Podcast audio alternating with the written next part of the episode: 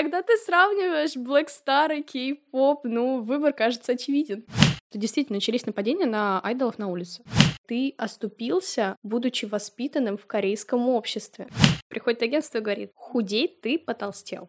Если Хваса захочет, она может взять, уйти из агентства, забрать с собой девочек и организовать собственное агентство.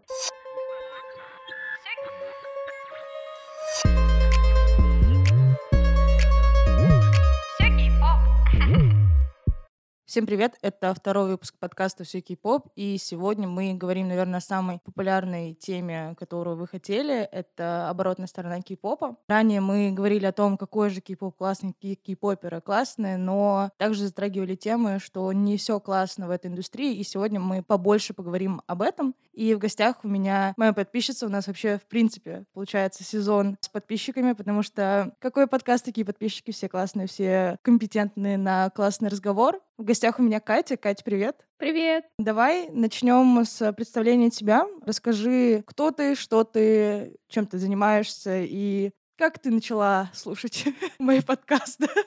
Блин, это выглядит как фан-встреча, где я такая, я такая классная.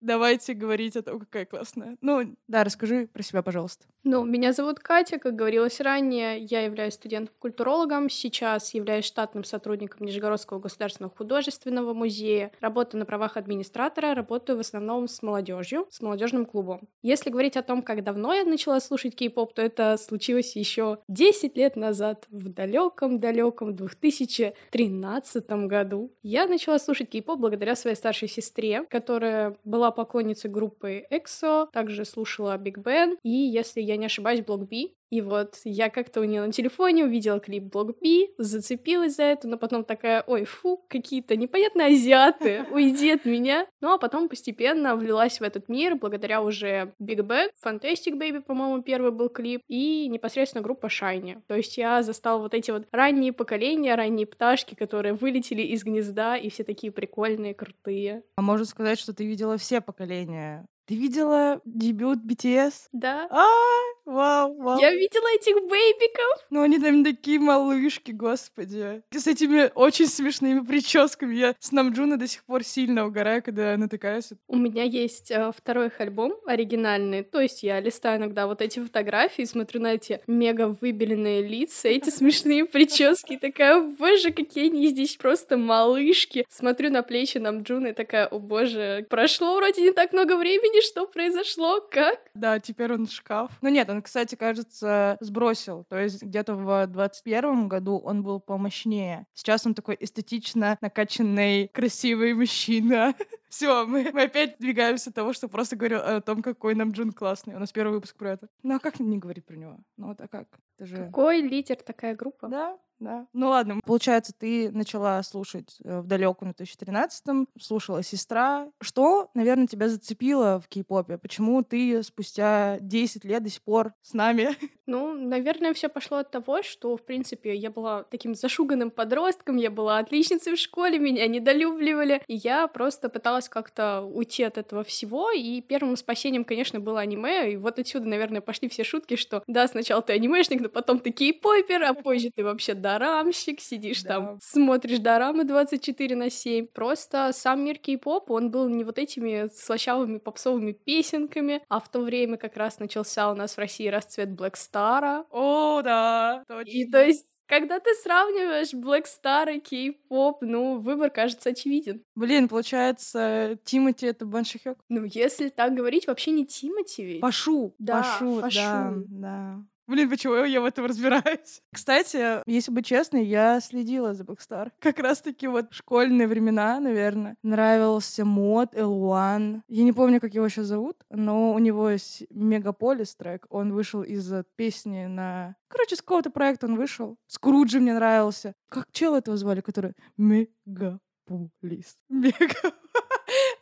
Он, у него еще домофон есть трек. Ладно, ладно, давайте покринжую я одна и все продолжим о чем-то нормальном. И то есть вот из-за того, что такой контраст в том, что у нас, допустим, в России в это время, и то, что транслирует Корея, тебя больше заинтересовала Корея? Ну да, конечно. И, в принципе, была человеком разносторонним. То есть нельзя сказать, что я вот в 2013 году начала слушать кей-поп, и только его продолжаю слушать там по сей день. Нет, я слушала другие треки, но просто кей-поп, у них все таки больше смысла в песнях, я не знаю. Как бы это немножко оскорбительно не звучало к нашей русской музыке, но это так и есть. У них э, вкладываются вот эти все переживания, эмоции, то есть недаром говорят, что вот те же самые BTS, которые чаще всего фигурируют в твоих подкастах, Мем они дарят нам частичку доброты, частичку своего вот вкладывают в песни и такие держите. Это для вас, вы должны понять, любить, ценить себя. То многие русские песни, они могут оскорблять, либо еще что-то в этом роде. И, конечно, ну, такое себе. Есть все-таки исполнители, но мы не будем про них говорить, все-таки мы не разбираемся. Вот смотри, у меня такой, наверное, вопрос на подумать. Вот ты, застав все четыре поколения, если брать стандартное разделение по поколениям, ты все четыре поколения видела, и видишь ли ты развитие, разницу поколений? Потому что есть, есть разница. Она наблюдается, но как ты это видишь? Я пришла во время третьего поколения только. И четвертое для меня просто малышки. Но они такие потрясающие, господи. На самом деле, наверное, разница в поколениях в том, что первые два поколения, какими бы они яркими не были, потому что многие из них стали мировыми звездами и очень известны, даже на сегодняшний день, несмотря на большой временной промежуток, а разница в основном в том, что они были первоиспытателями. Они на себе как бы показывали, что, как можно делать агентство, просто такие типа так а если мы попробуем сделать ход конем? И на них испытывались многие концепции, которые сегодня используются как раз на четвертом поколении. Это очень заметно, это вот та самая штука, что мода циклична, все возвращается. Здесь тоже все возвращается, просто сейчас у четвертого поколения более плотная база, есть земля под ногами, у агентства больше денег, и они могут развиваться в различных направлениях. То есть сейчас кей-поп очень плотно сотрудничает с Америкой. Это всем известный факт. Мне кажется, не будь вот этих предыдущих поколений, это сотрудничество налаживалось бы намного дольше. Я тут еще подумала, вот ты, по сути, вот эта девочка, анимешница, кибоперша в школе, как ты переживала все это? Потому что, к сожалению, школьники чаще всего очень злые, потому что этот эти гормоны, эти подростковый период, когда меня никто не понимает, и я там срываюсь на всех остальных. Я думаю, что ты словила Кейта свою сторону. Просто повлияло ли это на тебя, может быть, оборона, типа защита себя, своего хобби? Может быть, просто ты такая, мне не важно ваше мнение, я что хочу, то и думаю. И, но это тоже хорошая черта, там, особенно в взрослой жизни. Как это на тебя повлияло, и были ли какие-то истории подобные? Ну, вообще подобные истории были, потому что вот как раз-таки год, когда я начала углубляться в азиатскую культуру в целом, то есть это и аниме, это и кей-поп, то есть я еще там китайский поп слушала, куда без этого, как раз-таки у меня очень обострены были отношения с моими одноклассниками, и получилось так, что все такие, ой, фу, ты вот эта вот анимешница, вот этого корейцев там своих слушаешь, китайцев. Было сложно первое время, потому что я, в принципе, не знала, как постоять за себя. Ну, come on, мне было там сколько лет? 10-11. Это было очень жестоко с той точки зрения, что почти весь класс на меня ополчился. То есть у меня была одна девочка, которая тоже была кей-попершей. Сейчас, к сожалению, не знаю, как сложилась ее судьба, но вроде как она уехала учиться в Корею. Я держалась за нее, мы как-то вместе ходили, и действительно, первое время я вообще не обращала никакого внимания. Был самый забавный для меня случай, когда буквально мой молодой человек пытался заставить меня отказаться от моего увлечения кей-попом. Надо отказываться от таких парней, считаю. Это что такое? Послушайте выпуск «Моя девушка кей-попер». Вот так надо поступать. Ну, в итоге все так и сложилось, мы расстались.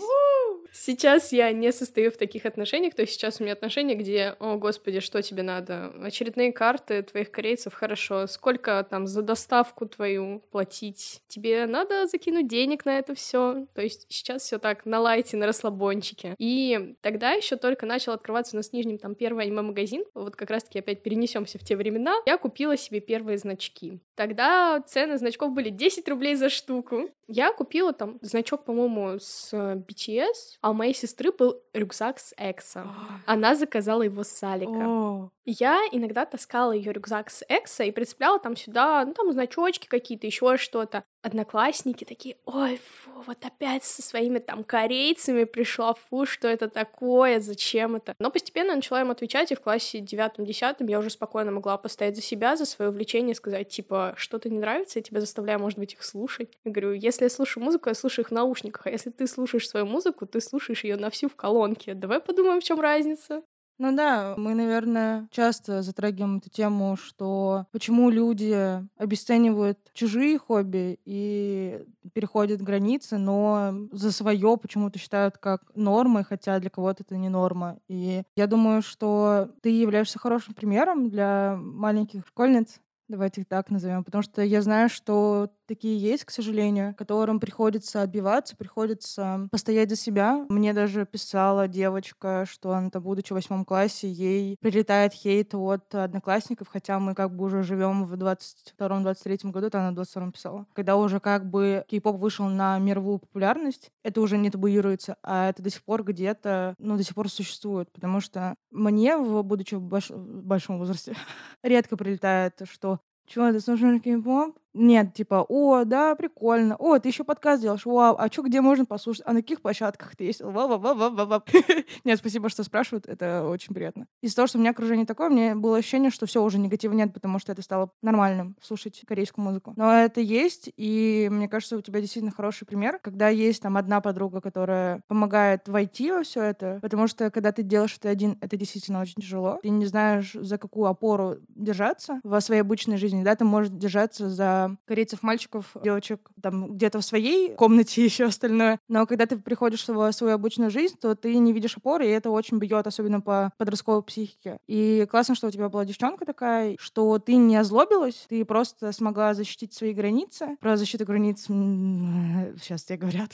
Но это важно. У нас просто была в классе такая девчонка. Ее хейтили, и она не защищалась, она боролась. И вот эта вот борьба именно типа в обратку, что она Типа ей что-то говорят, и она начинает. И это еще хуже делает, и она просто под конец озлобилась. Ну, не очень классно, потому что человек, когда ты с ней просто разговариваешь, она прекрасная. Вот стоит что-то кому-то, и все, это вот просто иголка, которая тыкает уже во все, что видит. И я рада, что я, я знаю тебя, и ты такой добрый, светлый человечек. Я действительно очень рада. И, наверное, стоит рассказать, как мы с тобой познакомились. А я уже как-то рассказывала это в подкасте в тему, что в кей-попе прикольно то, что есть атрибуты, которые считывают только люди из индустрии и все остальное. И так я пришла а, в рамках одного проекта в музей. Мы уже все везде походили. Я стою в гардеробной, переодеваюсь и вижу портфель с вроде был Чингук, и все.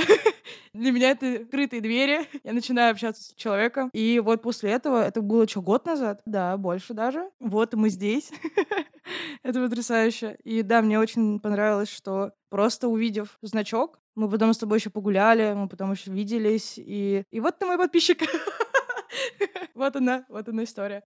Давай, наверное, перейдем к оборотной стороне, про которую мы собрались разговаривать. Начнем, наверное, с агентств, потому что я знаю, есть истории, когда агентства просто ничего не делали. Это тоже приносило свои ужасные плоды. Давай, наверное, начнем с базы. Какие есть агентства и там, с какими группами, хедлайнерами, допустим, они работают, и как они работают с группами? Но если говорить об агентствах, то, конечно, в кей-поп индустрии на сегодняшний день их очень много. То есть буквально там, я не знаю, штук 5, наверное, 4 в одном городе могут спокойно уживаться. А учитывая количество городов Кореи, мы прекрасно понимаем, сколько их вообще, в принципе, штук может насчитываться. Но есть, конечно, вот такие столпы. SM Entertainment, без этого никуда. JP Entertainment, я думаю, мы все прекрасно знаем их благодаря группе Stray Kids. UG Entertainment — это Blackpink, всем известные нам девочки. И, конечно же, наш любимый Hype. Мы знаем в основном дочерних. Это Big Hit Entertainment, это BTS, это New Jeans, это TXT, и NHappen. Самые популярные вот сейчас вот эти четыре, и вот эти четыре в основном двигаются во всех разных направлениях. Если говорить о взаимодействии, то да, действительно, вот в начале, в самом-самом начале, в такой глубокой древности, заскочим туда, на хейт не обращали внимания. То есть э, в кей-поп индустрии считали, что, ну, хейт — это обычное как бы явление, со всеми все бывает. И даже когда там в Твиттере появлялись угрозы, что типа «Я приду на концерт с пистолетом и убью тебя», они такие, ой, да, шутки, шутки. И вот тут, наверное, можно сделать даже ссылку к твоему подкасту про ССН-фанатов. Начали зарождаться именно тогда, когда поняли, что типа, хм, нас никто не тормознет, почему нет? Ха-ха. Но вообще, ССН-фанаты — это те люди, которые хотят больше взаимодействовать с кумиром и просто не дают ему личного пространства. Но их с какой-то стороны можно также разделить на две части, потому что есть хейтерские ССН-фанаты. Это те, кто знает просто по секунда расписание айдола, просто потому что его ненавидят и хотят как-то вот поймать момент. Такие как бы тоже есть, и в этом, наверное, тоже большая проблема. Не боролись вообще никак. То есть, ну, есть и есть. Это нормально, это ответная реакция. Как я говорила, типа, первое поколение, два, они были первоиспытателями в этом плане, и потом уже постепенно, честно, даже не вспомню сейчас, с какой группы это все началось, но начали вот это вот водить, начали в поиске в твиттерах, то есть там типа, хм, ага, вот она ему угрожала, значит, возможно, там его травма связана с этим, потому что действительно начались нападения на айдолов на улице. Почему у айдолов сейчас такая большая охрана, большая система в плане того, что их редко можно даже увидеть за рулем машины, хотя многие из них имеют права, mm. потому что их возит личный водитель. И нам Джун на велосипеде. Ну, будем надеяться, что рожденный бегать, как говорится. Вот. И в итоге все это вылилось э, в то, что начали все-таки вычислять их как-то, начали их наказывать. Вначале это была, конечно, простая административная ответственность, но потом, когда угрозы уже стали более влиятельными, когда айдолы действительно стали очень страдать от этого, перешли уже и к уголовной. Насколько я знаю, вот самое такое серьезное из вот недавних. В 2020 году, в 2020 году, Big Hit Entertainment очень озаботился тем фактом, что льется большой большой хейт в сторону TXT и BTS. Почему? TXT только дебютировали вот буквально, то есть только создается почва, и их очень начинают сравнивать с BTS. Говорят, типа, вот, вы дебютнулись на их почве, это буквально типа там BTS 2.0, и начали хейтить обе группы, потому что обе группы, как бы, они очень хорошо с собой взаимодействуют и по сей день, и ребята отлично общаются, упоминают там когда-нибудь друг друга. Бывало такое, что вот на трансляции в Вилаве кто-то из них заходит. И многим это не нравилось. Они не хотят видеть взаимодействие двух групп, потому что они их сравнивают. Они такие, вот, это же вот буквально бейбики, подрастающее поколение BTS. Но это еще по-доброму. А есть те, кто действительно говорят, что это Hit выращивает там замену BTS. Тогда они ввели закон про хейт. То есть, э, в принципе, любые хейтерские нападки, комментарии в Твиттере, еще где-то с отметкой официальной BTS, они начали наказываться уже административно и уголовно там до какого-то количества. Да, я знаю, что в каком-то году там прям несколько тысяч заявлений от Big Hit в сторону хейтеров. Для меня вообще шок, что такого не было раньше. То есть они развязали руки. По сути, наверное, если с первого поколения вводить правило, что за любое слово можно нести ответственность, в принципе, за любое слово нужно нести ответственность. Это как у меня спрашивают, типа, что ты получила, пока училась в бакалавриате? Это единственное, что я получила. Ладно, не единственное, но просто это красиво. То нас учат отвечать за слова. И вот здесь тоже нужно просто научиться отвечать за свои слова. И если бы они это делали в начале построения индустрии, сейчас бы не было никаких вариантов историй, когда там были нападения, когда доводили до каких-то срывов и все остальное. Но это банальные вещи. Но просто когда ты уже в перспективе смотришь, что как-то грустно, что они додумались до этого.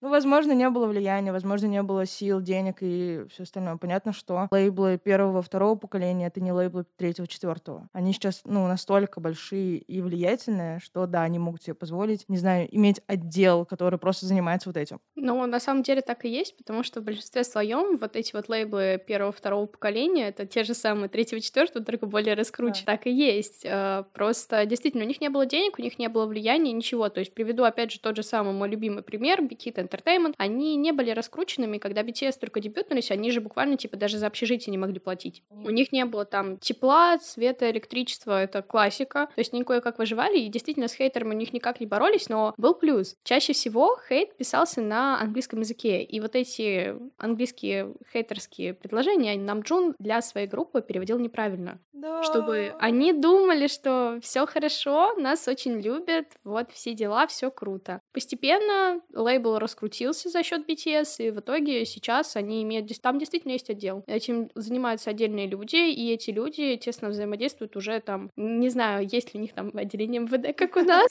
что-то такое, типа в этом роде. То есть у них плотно взаимодействие идет с а, органами полиции, и они уже там с этим разбираются. Это вообще кажется мега логично, потому что типа весь кей-поп, особенно в Корее, это круто. А еще и наши мальчики имеют дипломатический паспорт. Это типа, здравствуйте. Уже не просто танцующие, поющие ребята. Это уже что-то покрупнее. И чтобы не прилетало мне за то, что я говорю только об одной группе. Нет, я говорю про всех. Просто я могу примеры вкладывать только про BTS, потому что я про них знаю больше. Но я справляюсь и чекаю другие группы. Насчет Намджуна, мне разбивают сердце тиктоки, где маленький Намджун на трансляции вот переводит на неправильно. И ты такой, а он же переживал. Он это все схавал, и несмотря ни на что, сейчас он какой ну, из таких групп, в принципе, можно привести еще пример группу EXO. Достаточно известная была в свое время, сейчас уже менее известная за счет того, что, во-первых, от первоначального состава, конечно, осталось меньше людей. Большинство распалось. Э, с одним из мемберов там вообще ситуация с Китаем, его оттуда не выпускают, он сидит там и просто как бы работает на это же самое агентство, просто из Китая. И у них тоже были такие ситуации. У них было очень много хейтовых сторон, то есть действительно большая группа, и вот они были мои первые группы, у которых было разделение на юниты. Не могу точно сказать, были ли у кого-то еще до этого, но у Экса я увидела вообще это впервые. То есть они сделали разделение, у них было Экса китайские, Экса корейские и еще одно подразделение Экса, то есть там не все вместе были уже. И вот это подразделение тоже вызвало какую-то такую недоволну хейта, потому что они такие, почему они выпускают песни только на китайском, а то, что юнит китайский вас не волнует вообще? Когда вы хейтите, надо знать базу. У них тоже было много хейта, но самое такое яркое их выступление Олимпиада Пхеньяне, которая происходила в 2018 году. Мне она очень ярко запомнилась, потому что, в принципе, там были корейские исполнители. То есть там была Сель, которая очень известная, прекрасная женщина, просто бесподобная. И там выступали группа EXO. Это придало им уже такой, знаешь,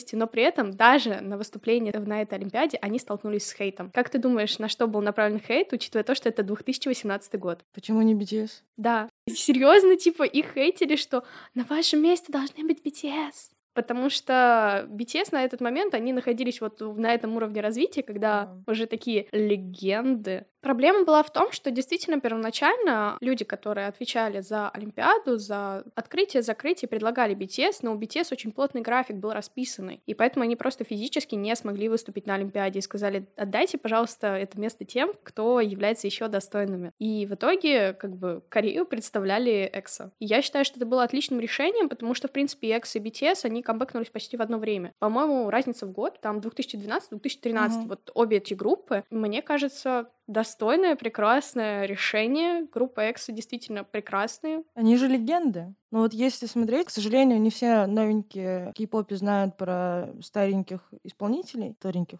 Они выглядят на 14. Но мы поговорим о том, что айдолы — это люди без возраста попозже. Когда ты любишь одну группу, и она моложе, ты не смотришь на то, что было до. Там было очень даже много крутого. Вот, по сути, вот мы сейчас говорим про хейт, когда хейтят группу за то, что это не их любимая группа, допустим. Ну, блин, кей-поп настолько огромен, что понятно, что есть любимая группа, группа. Но проталкивать ее вот так вот, это же неуважение. Ну, к сожалению, целевые аудитории подобных групп, они достаточно большие и достаточно такие разновозрастные. Сама по себе, наверное, уже знаешь это. И, наверное, это связано с тем, что более старший, более осознанный возраст, конечно, понимает, что это оскорбление к другим группам. Но более младшие, они стремятся возвысить себя за счет своих увлечений. И они возвышают себя, говоря, что вот я вообще-то армия, я там увлекаюсь BTS, потому что я очень часто сейчас вижу под э, какими-то тиктоками упоминание армии, и там типа вот, я люблю BTS, почему это видос там не при BTS, а это там фан-аккаунт, я не знаю чей, 80s, окей, пусть будет так, да, как бы, конечно, сталкиваясь с этим, ты такой, типа, что? Мы в каком мы веке живем, почему такое вообще еще происходит, такое бывает. Люди просто пытаются протолкнуть не то что группу, сколько себя, показав, что типа я крутышка, а вы никто. Я сейчас вспомнила ситуацию. Это, наверное, пример хорошего фанатства. Почему-то у меня в голове так. Я смотрела прямой эфир площадки. Это канал на Ютубе про футбол, который делает Дмитрий Позов и остальные ребята. И они делали чемпионат мира на диване. Прям плотные стримы, у них там даже сутками были стримы. В какой-то момент они не начали обсуждать открытие, что вот там кто-то пел. Они не сказали, кто. Они такие, ну кто-то, я не помню кто. И просто в этот момент в комментариях начинается такой бум фиолетовых сердечек. BTS, Чонгук. Я просто... А я смотрела в записи этот стрим, и я так долго смеялась с того, что я смотрю контент про футбол, а тут все равно есть мои корейцы. Я такая, ва. Мы в первом выпуске говорили о том, что Корея покоряет мир. И вот, вот, сейчас куда ни придешь, везде где-нибудь, да, будет. Самый смешной случай. Я впервые за три года побывала на ярмарке студобъединения в моем университете. И там у нас э, ярмарка, она проходит на улице, у нас там есть внутренний дворик. И там ставили различную музыку. Типа некоторых людей из правкома знаю, некоторых не особо, но кей-поперов среди них не замечала. Но при этом при всем песню Butter BTS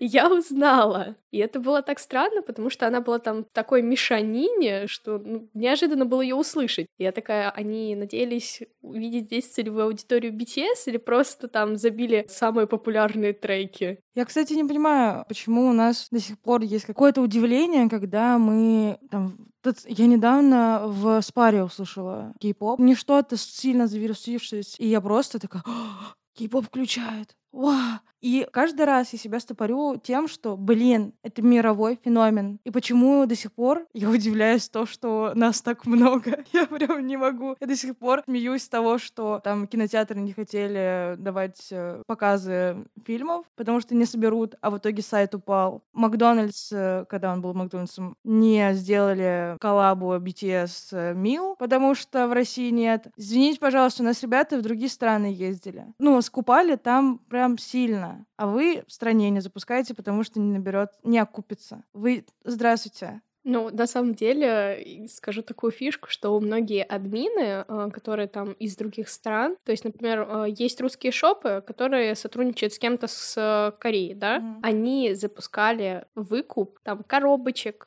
стаканчиков из BTS Мила, и это покупалось. Конечно. Там вывозили огромными коробками это все. То есть коробка буквально с картоном. Наверное, стоит поговорить еще про один большой пласт во формате хейта. Мы чуть-чуть упомянули сосенов, про них, наверное, чуть больше можно услышать в первом выпуске первого сезона, который называется «Это база». Там мы, кажется, плотнее поговорили про сосенов, но, в принципе, хотя бы значение этого слова вы все равно понимаете, если там не слушали, вообще только сегодня узнали, что есть этот подкаст. Здравствуйте, добрый вечер, доброе утро. Вот есть Сосена, есть большая тема с культурой отмены. Мы много говорим, не мы в плане в рамках этого подкаста, в принципе сейчас в обществе о культуре отмены, потому что есть показательный пример Харви Вайнштейна в Америке. По сути, пример вот действительно культуры отмены, когда одного из легендарных, кто он там, режиссеров, его отменили. Ну, там отменили прям по жесткому, конечно, он действительно виноват.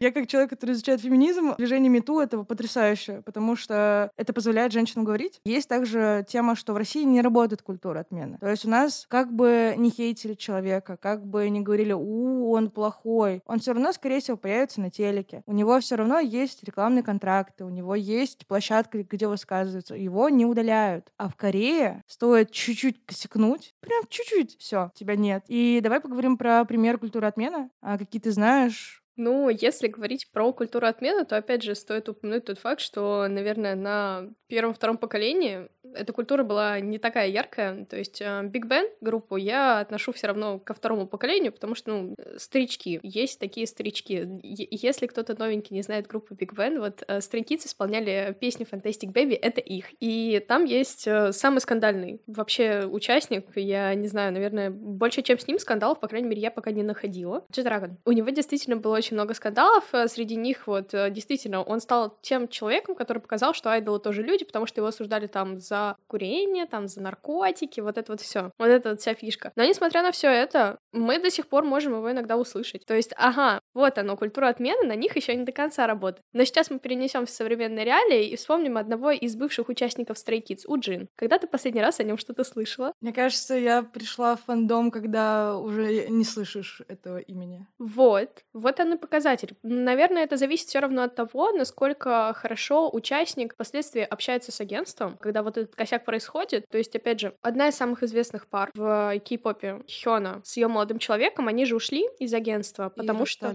они снова сошлись.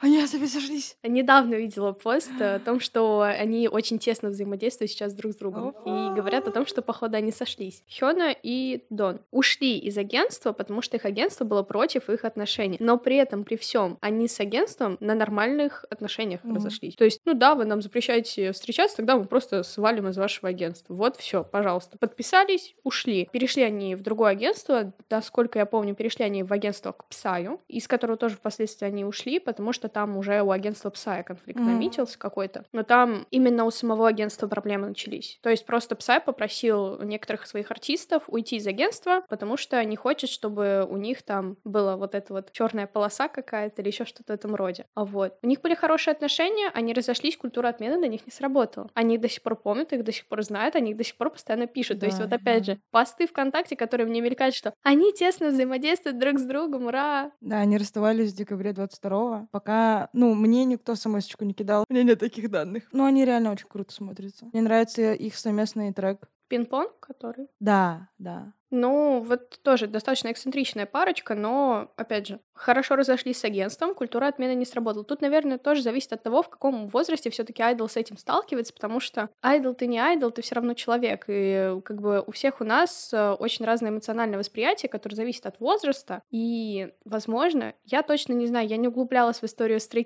настолько сильно глубоко, но знаю, что у Джина был конфликт, и в итоге все корейские фанаты были против него. То есть я видела вот эти ролики, где там выбрасывают его карты, а разрывают там, типа, чтобы его не было там на общем плакате, или еще что-то в этом роде. Это было прям часто, постоянно. Мне страшно за людей, у которых он был биосом, если честно. Mm. Но русские фанаты снимали видосы в его поддержку. Сейчас, на сегодняшний день, я о нем вообще ничего не слышала. А мы не знаем, какой был конфликт. Но он разорвал перед э, выходом Левантера, из-за чего Левантер перенесли. Альбом Левантер перенесли просто потому, что Джин по личным обстоятельствам покидает группу. Вообще, на самом деле, очень много предположений есть, почему это было. По слухам, опять же, кто-то говорил о том, что ему надоело быть айдолом. Был момент с одним из айдолов, которому надоело быть айдолом, он покончил жизнь самоубийством. Это мембер группы Шайни. Он был моим биосом, как ни странно. Я его очень сильно любила, и предсмертный предсмертной записке он указал на то, что ему вот это вот все внимание и прочее, он уже не может этого терпеть. И это действительно показывает тот факт, что айдол — это работа. То есть со стороны мы видим красивую картинку, но нет, айдолы трудятся, айдолы очень сильно работают, потому что на публике они должны выглядеть прекрасно, превосходно. Многим это начинает надоедать, у тебя нет личной жизни. Ну, по сути, значит, в культуре отмены работает больше агентства. Да, то есть вот приведу опять же там русский пример, э, кто у нас там L1 ушел из Black Star, если я помню, раз уж мы там там их затрагивали так. Да, у него забрали имя и треки, он судился и забрал свое имя спустя там какое-то очень долгое время. Он теперь опять L1. Я так за него рада. Он просто такой, я реально фанатка. Да. Ну, то есть L1 смог отсудить свое имя хотя бы, да, элементарное. А если в Корее ты плохо расстаешься с агентством, потом еще пытаешься с ним судиться, тебя засудят так, что у тебя еще и штраф заберут. Никто никогда не будет на стороне бывшего айдола, потому что про него знает хорошо и отлично все только агентство. Из-за этого, наверное, все так и работает, что типа ты расстался плохо с агентством, вот тебе подарочек, ты теперь никто. Продолжая аналогию с э, Black Star, там же прям подряд несколько артистов входили, и есть два сравнения, которые прям часто фигурируют. Это L1 и Егор Крид. Егор Крид спокойно ушел. Он ушел там, грубо говоря, с деньгами, на хайпе, именем и все остальное. L1 же уходит с судами, с большими штрафами, без треков, без ничего, просто остается бедолага один. У Егора фанбаза, дружба с Тимати до сих пор. Опять-таки здесь как ушел из лейбла. Ушел вот как Егор Крид в дружественных отношениях, и все нормально. Или как ушел как L1. Ну, просто в Корее это все равно работает немного жестче, чем у нас. То есть тоже вот с моим молодым человеком как раз-таки был разговор, когда я заикнулась о том, что пойду к тебе на подкаст. Он говорит, о чем вы вообще будете разговаривать? Но я ему и сказала про культуру отмену. Он мне привел этот же самый пример с Элваном и говорит, так вот. Я говорю, нет, ты не понимаешь. И в Корее действительно так, если айдол уходит из группы, у него нет ничего. Там какое-то упоминание может быть то, что типа экс-участник. Mm. Все, на этом все заканчивается. То есть ты уходишь, у тебя нет никаких контактов, контрактов, у тебя нет ни денег, ничего. Помимо всего этого, если ты плохо расстаешься с агентством, то у тебя идет черная репутация. с черной репутацией тебя не возьмут ни в одно агентство трейни mm. нормально. То есть, возможно, у Джин сейчас где-то трейни есть где-нибудь, но никто не знает. Mm. Потому что, в принципе, список трейни-то он не разглашается особо. Mm. Может, мы его увидим там в каком-нибудь шоу на выживание, кто знает. Да, да, я вот сейчас э, пытаюсь еще, наверное, аналогию представить, потому что кей-поп все-таки не только музыка. Там есть тема такая же с... Э, да со всеми, но вот я вспомнила только про актеров. Я вспомнила про актрису, которая... Я ее знаю из дорамы «Псих, но все нормально». Такая очень хорошая актриса, очень красивая, но она кореянка, там все красивые. И как-то я натыкаюсь на ТикТок, э, там тоже был какой-то конфликт с кем-то, и ее повычеркивали везде, и она смогла вернуться. Как-то спустя долгое время она смогла вернуться. Если я сейчас вру, то это все виноват ТикТок. Ответственность перекинула на него, но вот да, я просто вспомнила, что также могут отменить и какого-то просто культурного деятеля. И, например, берем в России есть Марат Башаров, бил вроде бы жену, его там тоже типа поотменяли, но в итоге мы видим с ним шоу, мы видим с ним э, сериалы, фильмы. Ну то есть чел также кайфово живет. Ну да, ну, ну ходит за ним. А, ну это тот, который жену бил. Вот, это все. Это все, что про него можно сказать. Но при этом он имеет свою работу, он имеет свою деятельность. Тут, наверное, очень сильно работает все-таки менталитет. В Корее просто, в принципе, восстановить свое имя честное а, намного сложнее, чем в России. Вспомнила один из э, примеров. Ведущая «Орла и решки». Регина Тодоренко. Да, вот за ее высказывание ей же тогда прилетел очень сильный хейт. Там высказывание как раз в сторону что-то женщин было, домашнего насилия. А стоило ей сняться в одном из роликов, как ее репутация обратно вернулась, там ей снова подсовывают эти же самые рекламные контракты, типа подпиши, пожалуйста. Mm-hmm. В Корее так не сработает. Если ты очернил свою репутацию один раз, то агентство трижды подумает, прежде чем тебя взять. А вдруг ты снова это типа сделаешь? Mm-hmm. Кто знает. Ну, по идее, человек вроде как учится на своих ошибках, но при этом человек все-таки и не меняется. Ну да, и общество там действительно пожестче, чем у нас. О, кстати, еще подумала о чем. Вот ты сказала про то, как корейские фанаты сразу вычеркнули его, хейтили и все остальное. А русские, там, давай не будем называть их русскими фанатами, а просто ино фанаты иностранные фанаты, они защищали. Мы как-то раз тоже об этом говорили, о том, что почему-то местные фанаты более щепетильно относятся к своим э, артистам, чем иностранные. Потому что, ну, у меня теория, что из-за того, как контент подается, что вот мы там тебе друзья, мы там вообще все только для тебя и, и все остальное, и это говорят на твоем родном языке, связь сильнее. И поэтому ССН-фанаты чаще всего корейцы. И есть э, ино-фанаты, которые, ну, они же люди, дайте возможность э, свободы ребятам, там еще что-то. То есть какое-то более гибкое отношение просто потому, что мы как бы сбоку смотрим. Мы не смотрим, вот у нас нет такой тесной связи, да, мы там также проникаемся, да, на, нам также не помогают, мы в них видим друзей и тому подобное, но нет такой плотной связи, мы не чувствуем их своими, потому что мы знаем, что они где-то там далеко. Местные как будто вот себе присваивают, и поэтому и встречаться им нельзя вообще им ничего нельзя. Я до сих пор думаю, что, наверное, дело именно в расстоянии и языковом барьере косвенное. Что ты думаешь про это? То есть вот есть ли разница между фанатом именно с точки зрения хейта? Есть, конечно. Ну, опять же, мы очень сильно везде и всегда будем исходить из э, менталитета человека. В Корее более такое строгое общество. Не сказать, что оно традиционное, но оно очень глубоко уважает традиции, и там все таки очень сильный патриархат, и прочее. Без этого мы никуда не денемся. У них более строгое воспитание. Наверное, поэтому они вот эти вот ошибки со стороны айдолов ловят более чутко, чем мы. Потому что они такие, ты оступился, будучи воспитанным в корейском обществе. Для нас, типа, ну такие, ну, корейцы, есть корейцы, прикольные чувачички, классно, супер, отлично. Для нас, то есть оступиться для русского человека, что это значит? Ну, ну оступился, ладно, ничего страшного. Главное, в следующий раз не сделать ту же самую ошибку, да? В Корее так не принято. Ты оступился один раз, кто знает, ты сейчас второй раз так же оступишься. Mm-hmm. Это накладывает свой отпечаток и на хейтеров. То есть у нас взять и на хейтеров, например, да, основная претензия какая? Фу, корейцы узкоглазые. Но это действительно, ты слышишь это повсюду и постоянно... еще. Очень смешно, когда они такие, типа, фу, китайцы, я смотрю и понимаю, что они реально тыкают на китайцев. Опа, а вы разбираетесь? В Корее действительно у них хейт, он идет э, в основном за какие-то такие проступки, которые для нас они мелкие, а для корейцев они очень крупные. То есть они такие, как ты мог? Ты покинул группу накануне там выхода Левантера. Ты что сделал? Так еще и релиз отодвинули из-за этого всего. Результат, пожалуйста, на лицо.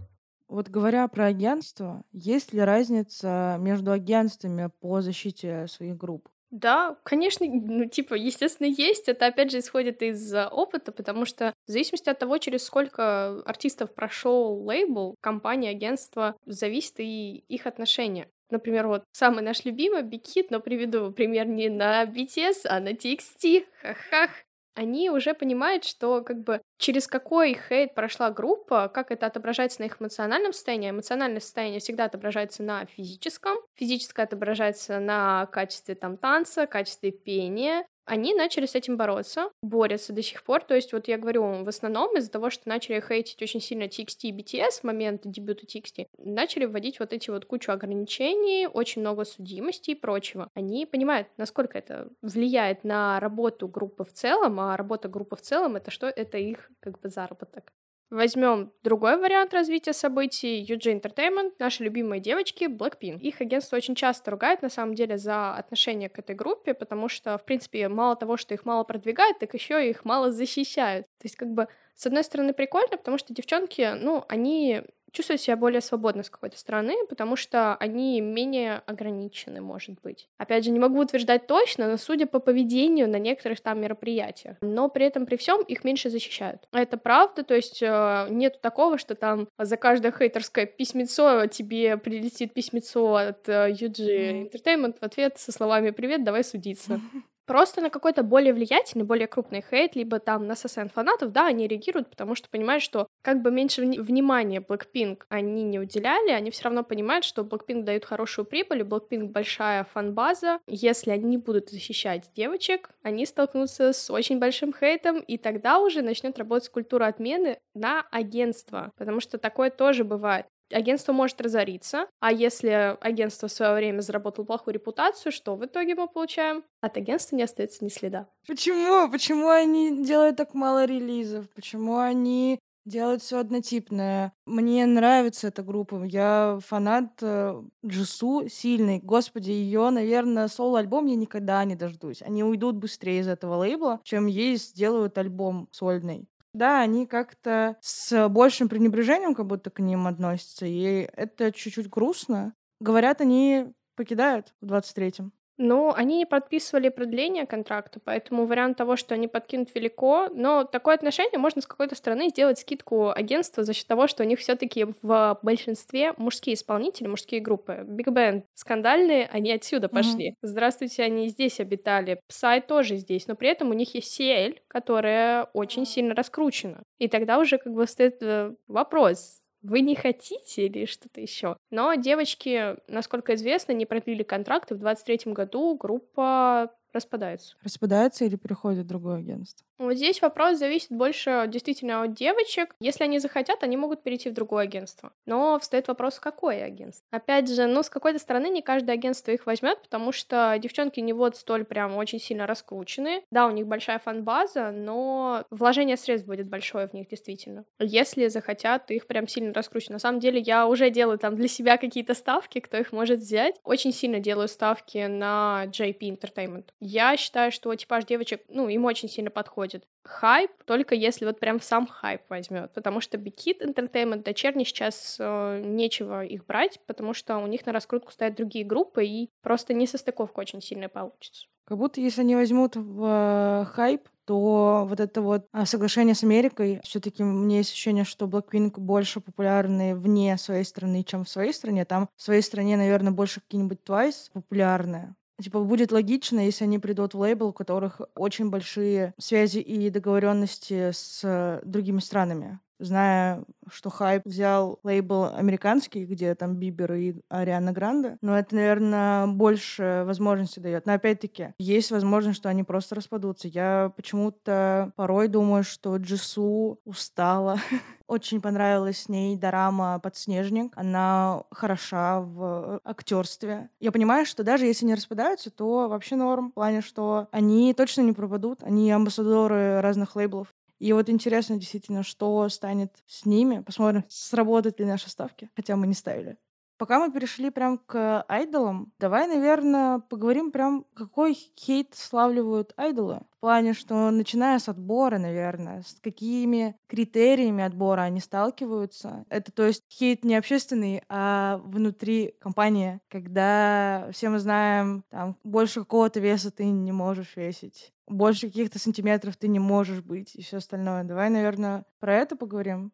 У каждого агентства, наверное, когда она такое, типа, хочу набрать группу, чтобы она стрельнула. И, ну, первое время, конечно, они там собирают данные, какие группы сейчас существуют, какие там супер-мега яркие. Конечно, у них есть эти данные, но они больше собирают, кто у них там в группе есть. Есть же вот эти вот стандартные разделения, то есть там visual, рэплайн, макне, вокал. Их набирают тоже по внешности и по данным. Отсматривают на просмотрах, так назовем их просмотры. Mm-hmm. Смотрят типа да или нет. Они могут увидеть просто кого-то очень сильно перспективного и взять его себе в качестве трейни, и он там будет еще лет пять трейни, пока не достигнет нужного для них уже формата. А может быть человек, который, например, им по внешности не угодил, и они такие, нет, уходи. Есть агентства, которые просто очень строго относятся к внешности, в плане того, что типа, ты что, не худой? Брысь, ушел, прям вообще. Есть агентства, которые даже рост измеряют. Я бы не прошла в них.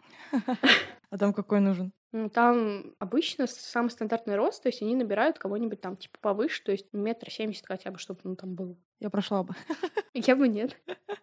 Я метр семьдесят ровно. Ну, они там смотрят тоже э, так, чтобы группа не была там чем-то, то есть там типа чел метр пятьдесят, mm-hmm. чел метр девяносто в одной группе. Ну, когда ты ставишь, например, хореографию этой группе, это вообще невозможно. Помимо вот таких внешних данных в плане фигуры, конечно, смотрят на лицо. Есть ли там какие-то изюминки, например. Если есть изюминка, и эта изюминка, она красит, то они, конечно, такие, о, да, да. Беру, просто покупаю. Есть, конечно, ситуации, когда не подходит просто по внешности и такие, мы не хотим вас брать, нам не нравится. Возьмем дебютнувшиеся только группы, вот э, третье поколение, они самые яркие в плане внешности, тогда был очень э, сильно популяризировано вот это выбеление лица. Mm-hmm. Оно, в принципе, сейчас есть, но не в той все таки версии, в которой оно было тогда. Вот я говорила, как-то заикалась, у меня есть один из альбомов BTS, он, у него еще невозможно выговоримое название, вот это вот Oral A, по-моему, что-то типа такого. Это красненькие буковки и белые альбом. Да, да, да, да, да, да. И когда ты листаешь этот альбом, там вот эти вот лица, они выбелены. Mm-hmm. И я понимаю, что они выбелены сначала косметикой, а потом еще сверху фотошопом. Но при этом при всем, когда ты как бы смотришь вживую там их в клип или еще где-то, ты видишь, что у них вообще другой цвет лица, и они так с ним даже, ну, посимпатичнее выглядят, если да, честно. Да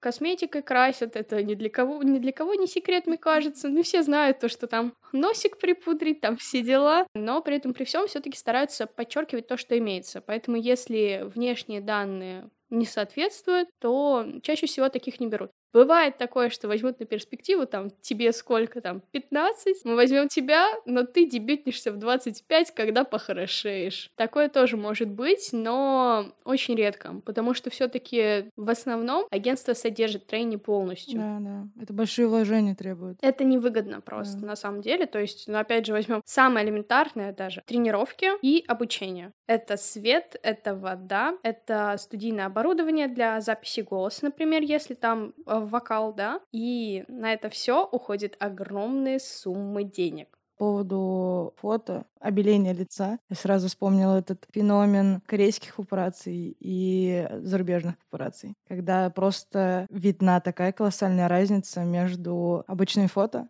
ребята в Америке выглядят иначе, чем ребята в Корее. Потому что просто там другие стандарты, никто не фотошопит настолько. Мне тоже нравится их обычная кожа. По умолчанию прекрасно. Ну да, когда выбирают, все говорят про то, что вот косметика, косметика, но все равно косметика не добиться каких-то вау-эффектов. Ее можно использовать там, чтобы подправить какие-то незначительные моменты. Там выделить глаза, подкрасить губы, выровнять тон и все. Если изначально нет базы, то не возьмут. Блин, это прям такая индустрия, где визуально очень важно. Мы все равно хаваем глазами, к сожалению. И когда человек не подходит под стандарты, то ну, такое. Ну, вот опять же, возвращаясь к этой теме, то можно сказать, что чаще всего мы можем услышать то, что ой, да вот э, сопливые накрашенные мальчики под копирочку как один. С какой-то стороны это действительно правда, потому что типаж выбирается-то примерно одинаковый, чтобы, ну, группа не была, что типа там все слишком разные, либо еще что-то в этом роде. Да, их там подкрашивают, еще что-то, но стоит сказать, что у них и уход. То есть в этом плане корейская индустрия все-таки, вспомним наши корейские масочки, которые мы любим там скупать в золотом яблоке в Литуале или еще где-то. На этом тоже очень много базируется. Но действительно первоначальные данные, с которыми приходит человек, они показывают все и показывают, пройдет он дальше или нет. Вот ты упоминала про вес, потому что, ну, все мы видим, как они выглядят. Мой бедный Чимини, у меня без Чимин, все об этом уже давно знают, он сильно парится по поводу веса, как будто у него у самого не закрытый киштальт в этом плане, что он такой, вот, я опять набрал, говорит опять где-то на трансляции, это такой, нет, ты выглядишь так же, это все в твоей голове. Понятно, что надиктовано также индустрией. Есть, я не помню, откуда эта девочка, которую очень много хейтили за, до сих пор, кажется, хейтят за вес. Светленькая такая. Это Мома из Twice. Да, да, да, да, да. Она выглядит потрясающе. Ну, то есть ее поставить в ряд обычных людей, она будет очень эффектная. Она не сказать, что полненькая. Но когда она рядом с людьми, которые подходят под стандарты вот эти вот ужасные, то она выглядит как будто полнее. Я мега респектую ей за то, что она это все выдерживает, потому что, ну, действительно, так смотреть она выбивается. Но от этого она не становится хуже хуже. Она хорошо танцует, она хорошо поет. Та же Мамаму Хваса. У меня от нее вайп, знаешь, как от Лолиты. Я себе сделала сама. Хваса такая же, такая маме. И ее фраза о том, что типа что, я не подхожу под стандарты, тогда у меня там новые стандарты. Я не помню, как она точно сказала. Вот опять-таки про эти же границы, что она выставляет их грамотно и не дает окружению, индустрии настолько сильно на себя влиять, чтобы там зарабатывать РПП. А РПП очень больная тема в мире в принципе сейчас, и в этой индустрии точно. Здесь давай упомянем Джина, нашего золота, который вел трансляции под рубрикой Eat Джин, типа кушай с джином, если по-русски все-таки переводить. Ел на камеру, болтал, просто для того, чтобы помогать людям с РПП. Ты такой, вау. Я прям видела комментарии, видела истории девушек, которые говорят, что я благодаря ему ела, я благодаря ему повернулась к нормальной жизни. И ты такой, господи, это обычная трансляция, где он ест, но это имеет такой большой эффект, и это было сделано целенаправленно. Такой, вау, я фанат классной индустрии. Но, блин, не все в этой индустрии так классно. Вот как мы уже сколько, мы уже час с тобой разговариваем про то, как там не все классно, но при этом есть такие вот истории. Да, на самом деле, то есть вот и Джин, когда я вообще впервые наткнулась на эту трансляцию, такая, он ест на камеру, я не понимала прикола вообще. Я человек, который, ну, в школе столкнулась как раз-таки с хейтом в сторону моего лишнего веса, и в какой-то момент я просто урезала свое питание очень сильно. И как раз-таки в итоге перевалилась на то, с чем до сих пор борюсь, у меня расстройство пищевого поведения. Это действительно так, это очень сложно, очень сложно с этого сойти, когда ты там ел один раз в день, а сейчас пытаешься привить себе привычку есть хотя бы три раза в день, mm-hmm. как-то полноценно, более-менее. И джин для меня был такой, ну ладно, посижу, посмотрю. И ты сидишь на трансляции, видишь, как там он ест, либо что-то там готовит, да, и ты такой, м хочется попробовать что-то такое же, но поскольку все таки еда там корейская, ты просто брал там лапшу и варил ее как, там с яичком, еще что-то, и ты ел. Как ты говорила ранее, мы едим глазами. И видя вот это, и там слушая интересные рассказы Джина, ты сам начинаешь хотеть есть, и в итоге ешь. Это действительно, как по мне, очень здорово, и когда я узнала о том, что это реально, это целенаправленно было сделано, когда он сам об этом признался, я была в шоке. Но, с другой стороны, я поняла, что, наверное, все таки наложил очень сильный отпечаток тот факт, что с ним в группе есть Чимин, который страдал расстройством mm. пищевого поведения. Не знаю, на данный момент страдает или нет, но вот тот факт, что вот его резкие диеты, когда он почти ничего не ел, изнурял себя физическими тренировками, возможно, Джина это натолкнуло на мысль, что таким людям нужна помощь.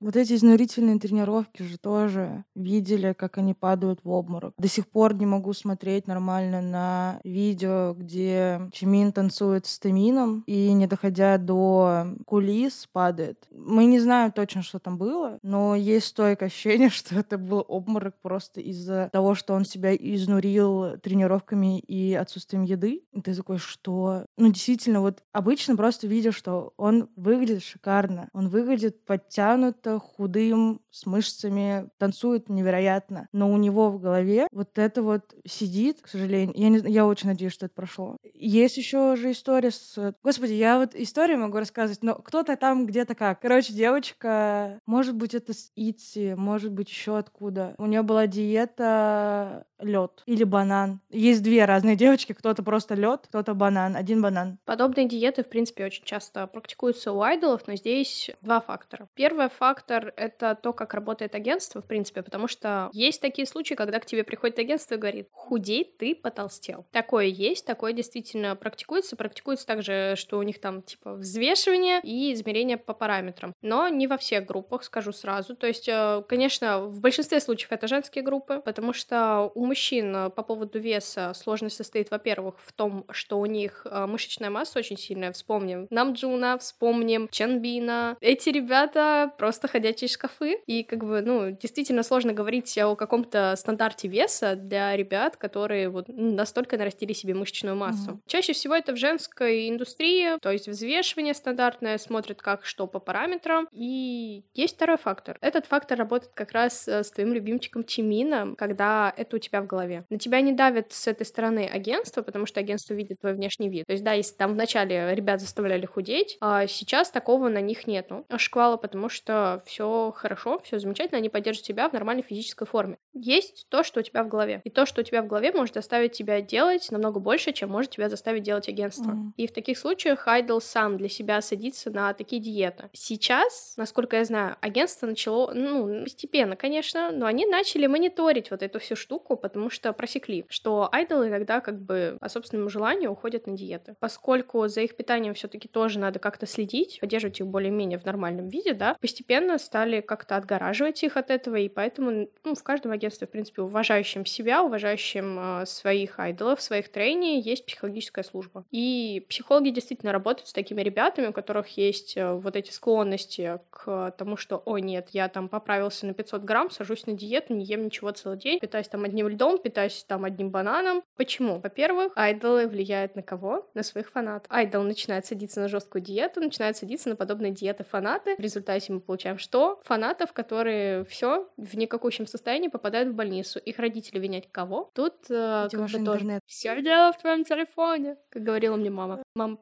Привет, я попала сюда, прикинь. Я обещала ей скинуть этот подкаст. О, здравствуйте. То есть здесь все самое исходящее. Диеты есть, но диеты, которые прописывают агентство, они все-таки все равно сбалансированы. Типа, вот знаешь, вот этот подсчет калорий там, а чтобы были белки, жиры, углеводы, потому что изнурительные тренировки, как ты сказал ранее, они действительно присутствуют. Но здесь тоже есть тренировки, прописанные по расписанию, а есть тренировки, где айдолы сами тренируются mm-hmm. для себя. Очень много историй, когда айдолы там по ночам оставались просто потому, что хотели довести дело до идеала. Среди них есть, кстати, Джей Хоуп mm-hmm. из BTS, mm-hmm. потому что мы все знаем его как великолепного танцора, великолепного при этом, при всем хореографа с какой-то стороны, да, то mm есть он всегда отслеживает за ребятами, как что и стоит ли где-то что-то подправить. Он очень часто оставался по ночам. Чимин оставался по ночам. В принципе, все из них там, знаешь, поодиночке mm оставались по ночам, чтобы доработать какие-то фрагменты. Да. Я, кстати, вспомнила про это сбалансированное питание. Я знаю, что, как они сами говорили на трансляциях, опять-таки, я смотрела трансляцию только BTS, поэтому могу говорить только про них, то там перед каким-то камбэком либо концертами, у них появляется период, когда у них начинается диета. То есть они убирают там всеми любимые рамены, они убирают жареную курочку, и все там эти салаты, супчики и все остальное приходит в их жизнь. Но это просто для того, чтобы они смогли выдержать тренировки. Я надеюсь, что это для их лучшего самочувствия. Не потому, что они там тут что-то набрал на этих раменах. Ну да, это типа практикуется, но хочется Хочется верить, что это делается с умом, там, со специалистами и все остальное. Но вот когда лед и банан и танцевать 24 часа, это, конечно... Опять же, Big Hit Entertainment, да, они в этом плане подбирают им особую диету. Почему? Потому что тренировки действительно большие. Потому что, ну, мы все мы представляем, сколько длится стандартный концерт. Учитывая тот факт, что у них фактически в каждой песне есть хореография, там, за исключением там одной-двух, которых там они просто могут там бегать по сцене, еще что-то, да. При этом при всем они большинство танцуют. Танцы — это все таки очень сильный затрат энергии, очень сильная затрата всего, и в результате мы получаем то, что получаем. Им дают диету, но диета такая, что типа давайте мы, пожалуйста, с вами исключим там вот этот вот все жирненькое, потому что а мало ли что, а мало ли аппендицит там, или либо еще что-то в этом роде. Это опять же еще на это нацелено. Мало ли к чему это может привести. Это все-таки тоже забота об их здоровье, чтобы у них все было хорошо. Ты сказала про то, что в 15-летнем возрасте могут забрать, сделать трейни, и там 10 лет ни дебюта, ни привета. Какие ты знаешь истории про вот это вот миллион лет быть трейни и не дебютнуть, или просто из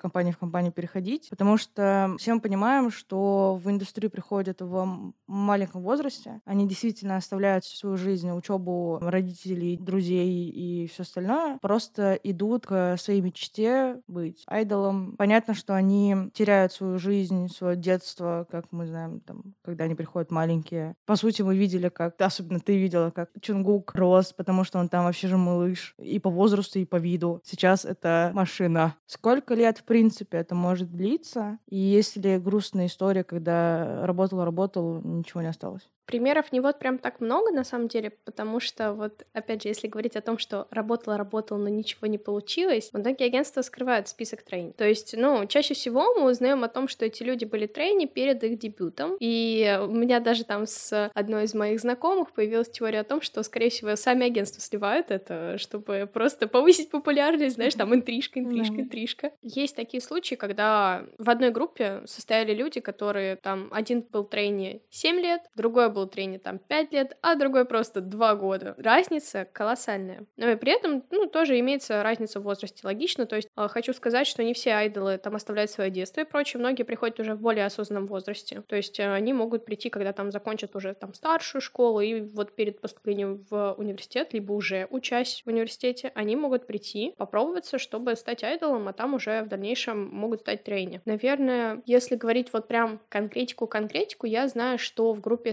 Stray Kids, многие ребята, они очень разно по годам тренеры. По-моему, всех дольше в трейне держался Банчан. Потом за ним идет Чанбин. Меньше всего, насколько я помню, трейне был Джисон, то есть здесь, опять же, тоже вот проблема в том, что все приходят с разными данными. И как бы все зависит от того, как ты пришел. Ты пришел с обалденным вокалом, с шикарной внешностью. Пожалуйста, становись там трейни, а потом через два года мы тебя дебютнем. А если у тебя что-то не так, то агентство постарается все-таки вывести тебя более на идеальную ноту такую и довести к тому, что ты дебютнешься. Но, конечно, чаще всего вот подобное становление мы видим в условных шоу на выживание, mm-hmm. которое сейчас очень популярно, кстати говоря, как в Корее, так так и в Китае. Насколько сильно ты веришь в том, что это все не прописанный сценарий? А, на самом деле очень мало. Проведу опять тот же самый фрагмент uh, Stray Kids. Я видела дебют этих ребяток, то есть, но не углублялась в них очень сильно, углубилась там вот буквально весна-лето, наверное, 2022 года. Мне стало интересно, я решила пересмотреть шоу на выживание. И я поняла, что очень много клише, и такая типа, когда я смотрела, там многие плакали на моменте выгона Феликса, если я не ошибаюсь, выгоняли, потому что у него был очень очень плохой уровень корейского языка, я поняла тот факт, что Феликса они не выгонят. То есть, да, его выгнали в кавычках, но его вернут, и это было понятно просто потому, что им невыгодно было терять вот этот тембр голоса, который в итоге привел к тому, что а, зимой 22 года там все у всех фанатизм прям очень сильный пошел, и все переслушали как раз-таки партии Феликса вот за счет его вот этого тембра голоса и прочее. И тогда видно сразу по жюри. Знают они, не знают, но чаще всего в подобных шоу на выживание бывает такое, что заранее известен список победителей. Они уже отобрали себе кандидатуры, которые, скорее всего, будут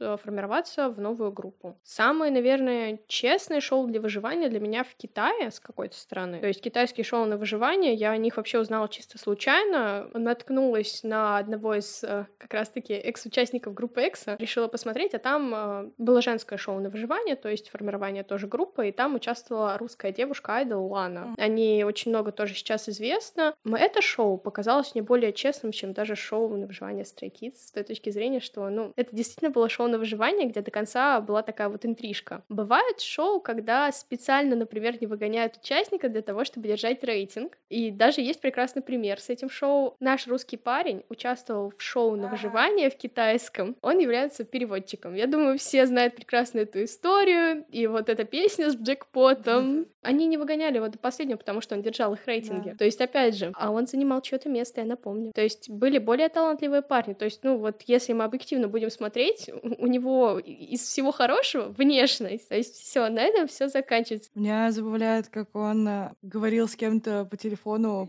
Это действительно так. То есть, он реально, то есть, это, это включено было в трансляцию, я прошу заметить. То есть, это не вырезали, это оставили специально показать, что типа, он такой, да, я, наверное, скоро уеду. Все, без вариантов зачем я им? А по факту они просто делали себе огромные рейтинги, все. Поэтому говорить о честности шоу на выживание очень сложно, потому что, ну, давайте напомним тот факт, что это все снимается. Все знают, что это снимается. Как показывает практика, большинство подобных шоу, они постановочные. No, no, no, no. Это нас возвращает к теме, насколько айдолы, которых мы знаем, это люди, которые есть на самом деле. Мы тоже с тобой это обсуждали, что хочется верить, что люди спустя так много лет не смогли не проколоться, что они все-таки показывают большую часть себя. Понятно, что там у них есть рамки дозволенного, и они много чего не могут сделать, надо матернуться и все, все такое, высказать, возможно, свое мнение. Но так как человека мы все-таки его плюс-минус знаем, потому что, ну, come on, на этапе тренинга они очень много готовятся к тому, что их все время снимают, что им придется трансляции вести. И они не настолько хорошие актеры, чтобы так долго притворяться. Но это формат другой. Здесь долгий процесс, что там несколько лет сидеть за одним артистом. А когда это в рамках одного шоу, которое идет, не знаю, там три месяца, и тут можно сценарий написать. Ну, опять же, с другой стороны, если вспомнить искренность э, все-таки чувств участников, как там они в конце все обнимаются, как все плачут, а есть предположение того, что, скорее всего, сценарий прописан только для так называемых жюри, угу. которые и решают, выгонят в итоге или не выгонят. Самим участникам до последнего, скорее всего, все не сообщается, вот как раз-таки для того, чтобы создать э, реалистичность, а для того, чтобы картинка оставалась такой же, потому что, ну, все равно мы смотрим и, типа, действительно, там они плакали, mm-hmm. там еще что-то, о, нет, не уходи. И создается впечатление, что действительно, да, они не знали, но состав жюри явно что-то знал и просто это скрывал, потому что это все-таки мы вспомним тот факт, что чаще всего в жюри сидят люди, которые давно в индустрии, mm-hmm. либо люди, которые достаточно такие уверенные в себе и прекрасно смогут скрыть какую-то часть информации для того, чтобы шоу было успешным. Ну вот, кстати, когда ты говорила про этап троения, что там кому-то нужно больше времени для того, чтобы развиться, я подумала о том, что просто порой не набирается группа для этого исполнителя. Поэтому они сидят и ждут, когда же, когда же придут его чувачки, чтобы, как видит агентство, собрать их воедино. Все равно там не то чтобы прям химия, но они должны сочетаться. Это действительно так, но бывают случаи, когда айдол, который на момент еще пока трейни, не дожидается свою группу, уходит в трейни в другое агентство mm. становится. Там уже успешно дебютирует. Это действительно так, потому что если вот э, мы посмотрим там на клипы, на подтанцовку, мы очень часто среди трейни можем увидеть наших айдол. Еще, наверное, такой важный вопрос, который для меня до сих пор непонятен. Все мы видели эти короткие юбки на девушках, которые вообще, по сути, максимально дискомфорт приносят, потому что когда она еще и задирается, это все время подтягивать. Да, там есть эти шорты, которые типа спасают, но зачем надевать на человека то, что даже шорты видно. Вот она стоит, она даже не танцевала до этого, а вот просто видно эти шорты. Я не понимаю, почему эм, так важно именно в такую одежду одевать девочек. Мы сейчас только про девочек. Хотя пацаны тоже юбки носили, но все таки это просто разрыв гендерных стереотипов в моде сейчас происходит. Но мы не берем этот момент. Мне, например, кажется, что в этом плане выделяются мамаму, которые как будто больше одеты всегда. Понятно, есть образы, когда такие же шорты, еще что-то, но по большей части, мне кажется, они там типа в штанах. Вау, штаны на айдолке. Это редкость как будто. Всегда какая-то юбка, шорты. И я сейчас расскажу свою теорию этой любви короткому и пообсуждаем. Короче, я думала, что это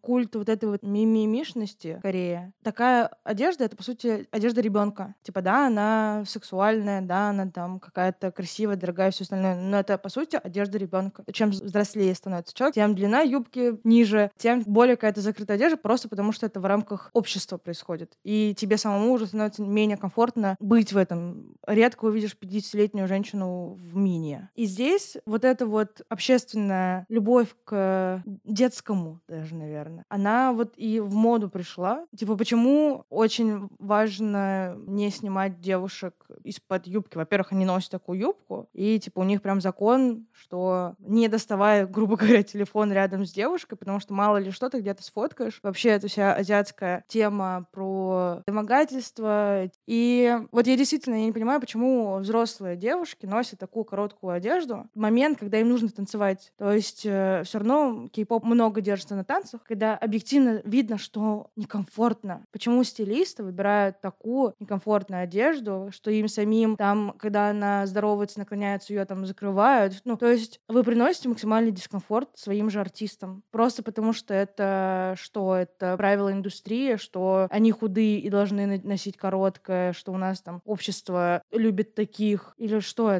Если говорить об этом всем, то нужно смотреть на то, на что направлена женская группа. В большинстве случаев женская группа хотят работать как и бойсбенды, наверное, то есть словить популярность у противоположного пола. Как мы словим популярность у противоположного пола? За счет как раз-таки вот таких вот а, супер-мега милых коротких нарядов, потому что это выглядит красиво, это выглядит привлекательно, и, конечно, цепляется взгляд именно молодой аудитории. Почему молодая аудитория? Объясняю, потому что молодая аудитория может потратить потом деньги вследствие на билеты, концерты, альбомы, мерч. А это важная составляющая, без которого, в принципе, процветание группы, оно невозможно. И действительно, короткие юбки, они, конечно, в Twice чаще всего используются, потому что у них концепт такой. Они милые, прикольные девочки, припевочки, вот. Если мы возьмем Мамаму, это вообще легендарная группа, потому что про нее ты услышишь один единственный, самый главный слух. Знаешь какой? Если Хваса захочет, она может взять, уйти из агентства, забрать с собой девочек и организовать собственное агентство. И это правда. Она настолько богата. Дело даже не в богатстве, сколько в ее упорстве, и если ей что-то надо, она это сделает. Моя хоро... Господи, это крашиха number one. Они с самого начала как бы не позиционировали себя с той точки зрения, что они милые девочки, вот все дела. Они сразу дебютировали как дерзкие. Взрослые. Да, они выглядят намного взрослее, если их поставить в одну линейку с другими женскими группами. Поэтому для них, конечно, вот эти вот мини, они никуда. По поводу того, что это очень неудобные мини и вот эти вот короткие шортики, то, опять же, здесь концепт молодости. Мы вечно молодые, мы крутые, то есть там типа тебе будет 25, ты продолжаешь носить эти мини просто потому, что мы тебе так сказали. Носи их еще 5 лет, пока не постареешь. Потому что, в принципе, корейские айдолы, они очень молодо выглядят. Возьмем экс-участника группы EXO. Извините, я бывший стейнер группы EXO. Ну ладно, до сих пор стейнер группы EXO, здравствуйте. Лухан. Ему очень много лет, но при этом он выглядит на все 18.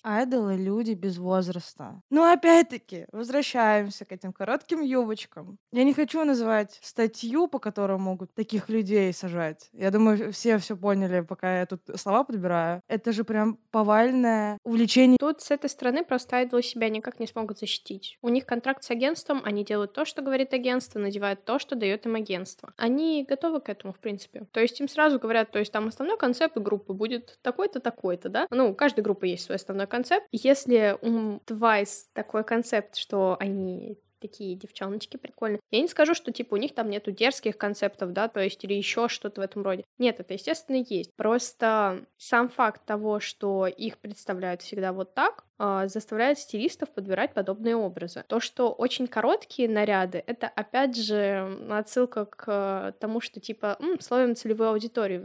Я тут еще притягиваю аниме. Потому что там же тоже не мега закрытые костюмы. Ну, это опять же, о каком аниме мы говорим?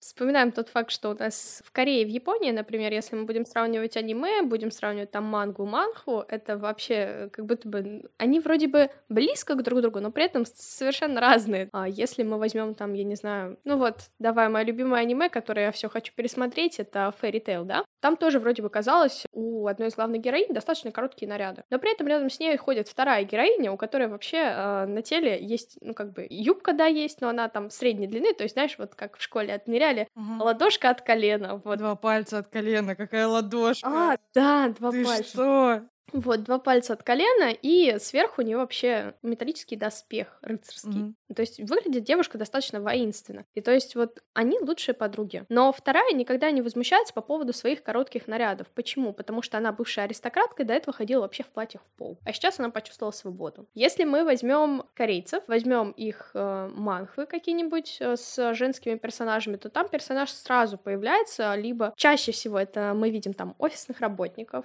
либо мы там видим заглядывание заглядывание в какие-нибудь старые времена, где mm-hmm. платье в пол, но очень редко можем увидеть девушек в мини, в принципе. Это правда. Девушек в мини в манхве ты не увидишь. Ну, бывают там редкие случаи, но их очень мало. Но мы их видим на сцене почему-то. Я слишком эмоционально воспринимаю эту тему, потому что для меня это сексуализация айдолов, которая к сожалению, также работает против них, потому что мы видим повально Мин Юнги «Женись на мне», там «Мой муженек Чун Чунгук». Ну, короче, это, конечно, все fun, это смешно, когда это в рамках нормального, а когда это переходит какие-то границы. Ну, типа, мы также видим сейчас, как раздевают айдолов мальчиков. Им торс раньше, ой, как закрывали, всем, чем можно было, закрывали, а сейчас... Ну, тут многое зависит еще и от моды, которая действует, в принципе. Давайте вспомним тот факт, что вот несмотря на все вот эти вот штучки, витающие вокруг э, кей-поп-индустрии. В некоторых школах введены особые правила на школьную форму, и там юбки определенной длины. И не дай бог ты придешь в школу в юбке размера мини. Там как бы, ладно, два пальца от колена. Бывают юбки, которые, ну, там прям миди, то есть ниже колена. А, и то есть вот здесь, опять же, как бы такая двойственность. Возможно, индустрия показывает тот факт, что вот есть вторая сторона, где девочки там могут ходить в мини и все дела, но при этом я полностью согласна с тем фактом, что происходит сексуализация образов очень сильно, и это отвратительно. Просто отдаю дань уважения тем айдолам-мужчинам, которые очень часто встречаем такое, что они отдают свой пиджак чтобы девушка прикрыла юбку, чтобы, ну, прикрыла ноги там или еще что-то, либо часто вот айдолы девушки друг за друга заступаются, да. когда видят, что фанат снизу идет с видеокамерой или там с телефоном, да, а рядом стоит девушка в короткой юбке. Да, там есть вот э, те самые шорты, которые mm. вообще выглядывают из-под юбки, потому что юбка настолько короткая, но это никак тебя не спасет. Наверное, на этом все. Спасибо за то, что ты сегодня пришла. Мы так приятно, мило поговорили даже о не очень хорошем в том, что мы любим. Но без э, понимания того, что черное, нельзя понять, что белое. Вот. Мой звукорежиссер офигевает от э, философской мысли, но да, просто у меня всегда есть такая тема, что чтобы понять, какой хороший текст, нужно знать, что есть плохой текст. Хорошо, что мы прослеживаем улучшение ситуации, что там больше защищают айдолов, больше дают нам свободы. И вообще есть разница в возрасте, что действительно состоявшийся взрослый человек может уже там каких-то своих правах высказываться. На этом у нас все. Слушайте нас дальше. Следующий выпуск выйдет через две недели. Теперь мы выходим каждые две недели. Но между есть мои выпуски, где я говорю о том, что мне понравилось за какой-то период. Всем спасибо, всем пока. thank you